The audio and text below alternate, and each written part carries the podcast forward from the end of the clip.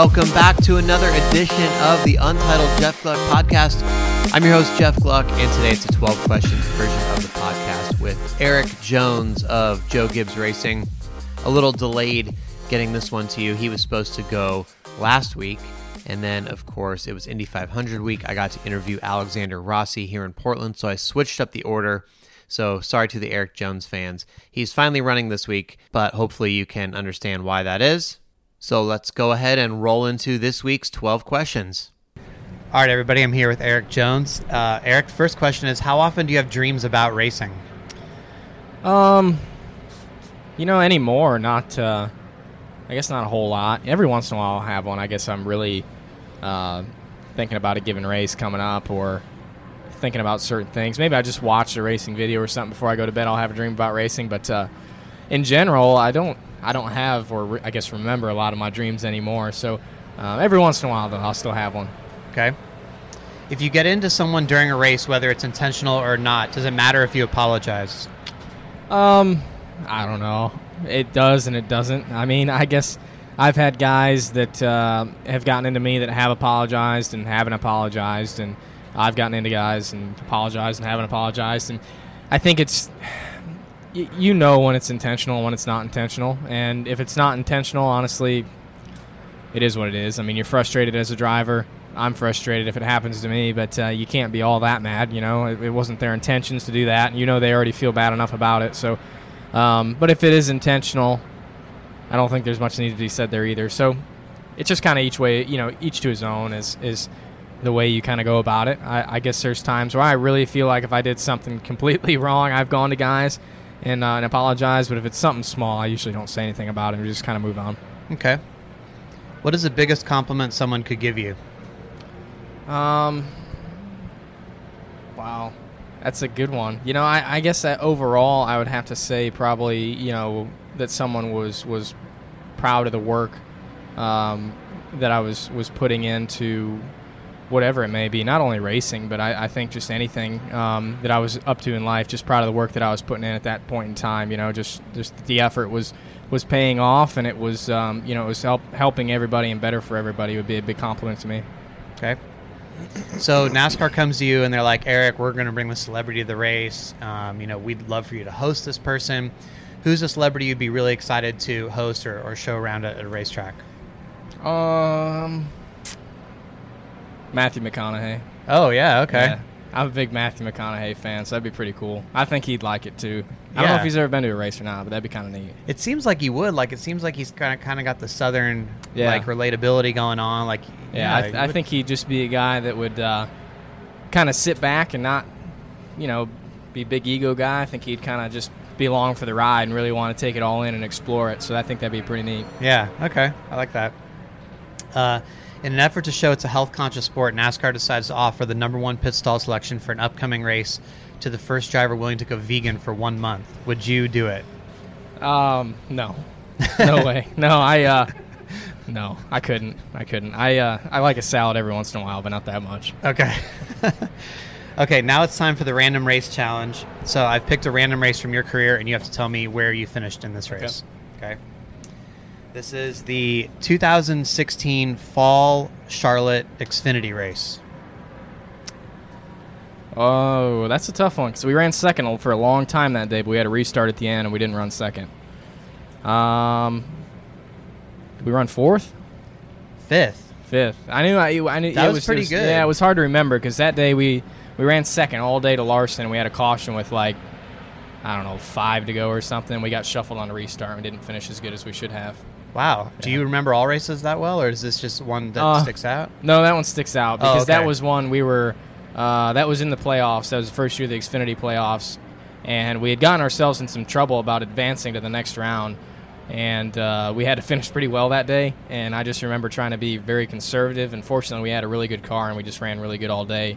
And when the caution came out, I got nervous because I didn't want to get wrecked and not miss, not advance the next round. Oh, okay. Yeah. I mean, it, you- started second. You led 21 laps. You finished behind Larson. You finished ahead of Allgaier. So yeah, yeah. That's I'm I impressed. remember most that day. Yeah, that's, That's- good. yeah. That's pretty good.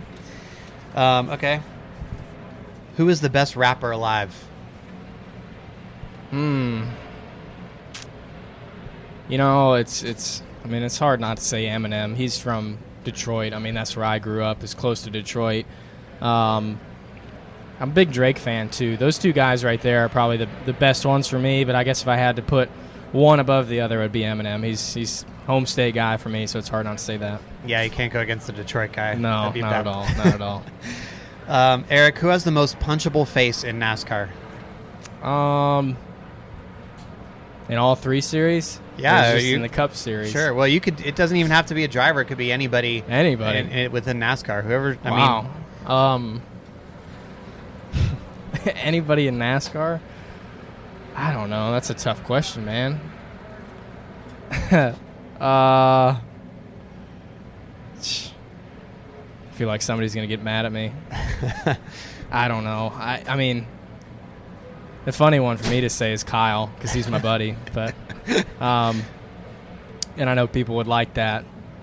I don't know. There's probably not anyone I really want to punch in the face right now. I mean, nobody's really made me mad. I think uh, Stenhouse wanted to punch me in the face after Bristol, but I told him at Talladega, I said, you finished good. So I spun you out and you finished well. So, I, I mean, I can do that weekly if you need me to do it. But uh, I don't know. I, I don't think there's anyone that I have marked down on my list right now. okay.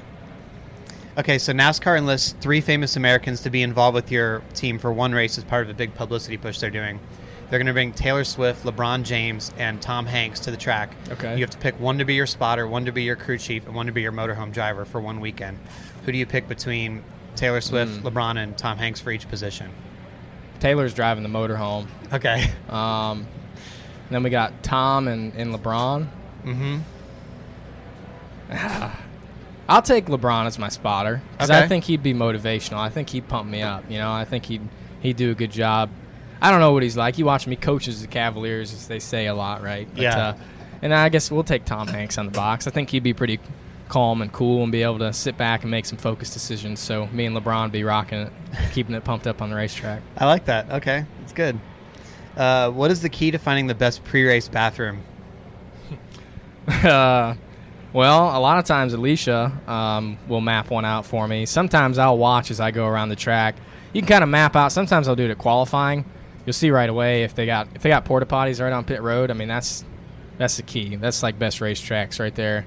but if they don't, that's when you run into a problem. You got to kind of find the, the bathroom back in the garage. So that's that's when it's a struggle. I don't know. I've uh, I really try to hydrate like a lot the days before, so I don't have to drink much water on race day, which sometimes works, but uh, not always. Uh huh. Which means you have to make that stop. I do. I still make the stop. I Yeah. get nervous. Um, so NASCAR misses the highlight reel value brought by Carl Edwards doing his backflips, and they decide a replacement is needed. How much money would they have to pay you to backflip off your car after your next win? Do I have to complete the backflip or just attempt it? Just attempt it. I mean, it's up so to I you. don't whether have to like full rotation. No, yeah, they're just they just want you to try it. Oh man. Um. I do it. I do it for seventy-five grand. Seventy-five grand. Yeah. Okay. I mean that's a big number. That's that's Yeah. a lot of money. Yeah. But yeah, I'd attempt it for that. Okay. Yeah. Into the grass Yeah. because I wouldn't make it. You don't have to. Well, that's, they might have to pay your medical. Well- To, uh, It'd be fine. Yeah. It'd be fine. I'll ask. I'll. I'd ask uh, Hemric for some tips first. yeah. Yeah, he's he's good at it. He can I'm do them right on the ground, like you could do it right here. That's what I hear. it's pretty cool. Yeah, I'd like to see that. pretty cool. Okay, so the last interview I did was with um, Matt DiBenedetto. This question is Who do you think is the next guy who is going to come up and be like the next big breakthrough driver in NASCAR? Ooh, like in the lower series. He said Or- it could be somebody from like lower series who's going to come up, or it could be somebody who's around now is just going to start winning races. Okay. Um, I would say from lower series is uh, Todd Gilliland. He's he's really talented. Um, I've been impressed with him for a while. I mean, he's just really good in the stock cars. You know, I watched him in late models for a long time, and he he didn't have a lot of success. But once he got into K and N and trucks, he's ran really well. Um, you know, at our level, at the Cup level, I'd love to say it's me. I mean, I'd love to come and break through and win some races, but um, I think all of us are right on the cusp of, of having a lot of race wins. I think myself, um, Chase, Ryan, Daniel, all of us are right there. We're just trying to find that last little bit to really get there and be super competitive every weekend. So that's a tough one. I mean, there's a lot of young guys that have a chance to do it, but lower levels, it's easy for me. Is uh, it's Todd. Okay. So the next interview I'm doing with, I'm not exactly sure who, but it's going to be someone um, in IndyCar. It's going to be an IndyCar Okay. driver. So, do you have a question that I can ask somebody in IndyCar? Um, hmm. That's a good one. IndyCar. I do have a lot of IndyCar questions. I guess for me, how much? Ah, it's tough because I don't. I don't know if I've ever really done any stock car stuff. It, have a kind of a question that would relate. I guess for me, is it is IndyCar racing really about how hard you can possibly drive the car with all the amount of downforce you have, how hard you can actually push, um, or is it super finesse where you know NASCAR is very finesse and very, especially with the low downforce, it's very finesse and very having to back everything up and slow everything down. Is IndyCar more of all out, high downforce, really just getting all you can get, hustling as hard as you can, or is there tracks where you go to where it's very finesse? Be interesting to me. Yeah, that's a really good question. I would like to know that myself. Yeah. Yeah. Thank you for doing this. I appreciate Yeah, it. Of course. Thanks for having me. All right, everybody. So there you have it. As I mentioned, Alexander Rossi already answered Eric Jones' question on what was last week's 12 questions. So if you want to hear his answer, go back and listen to that. It was a good one. Next week's 12 questions, I'm not quite sure yet. I will be doing that with the driver at Pocono Raceway. And then I will also be going to Pocono Raceway this week to do the post race podcast with a media member who is yet to be determined. Also, I have an interesting How I Got Here feature coming up this week. I spoke to Cara Adams. She's over on the IndyCar side. She's basically over all of the tires for Bridgestone Americas, the Firestone tires that they use in the series. Extremely smart individual, very kind to take some time on Indy 500 weekend to talk to me about how she got to where she is. So that comes out on Thursday. As I mentioned, I will be going to Pocono Raceway this week. Then I'm going to Michigan the next week. Then I'm going to Sonoma. And literally none of this travel will be possible without the people who are pledging on patreon.com. That's how I get to the races. And as you know, drivers are not going to do interviews on the phone for the most part. So you got to go to the tracks to get these interviews. So if you enjoy this content, please consider becoming a patron on patreon.com slash Jeff underscore Gluck. Would really appreciate having you aboard if you're not already. Anyway, that is all for now. Thank you so much for listening, and I will talk to you next time on the Untitled Jeff Gluck podcast.